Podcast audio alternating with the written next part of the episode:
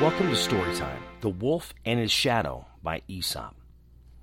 A wolf left his lair one evening in fine spirits and an excellent appetite. As he ran, the setting sun cast his shadow far out on the ground, and it looked as if the wolf were a hundred times bigger than he really was. Why, exclaimed the wolf proudly, see how big I am? Fancy me running away from a, a puny lion. I'll show him who is fit to be king, he or I. Just then, an immense shadow blotted him out entirely. And the next instant, a lion struck him down with a single blow. Do not let your fancy make you forget realities. The Wolf and His Shadow by Aesop.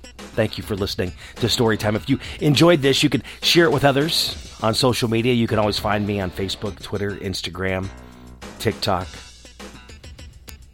my buddy Jimmy, as well as mybuddyjimmy.com. Thank you for listening to Storytime.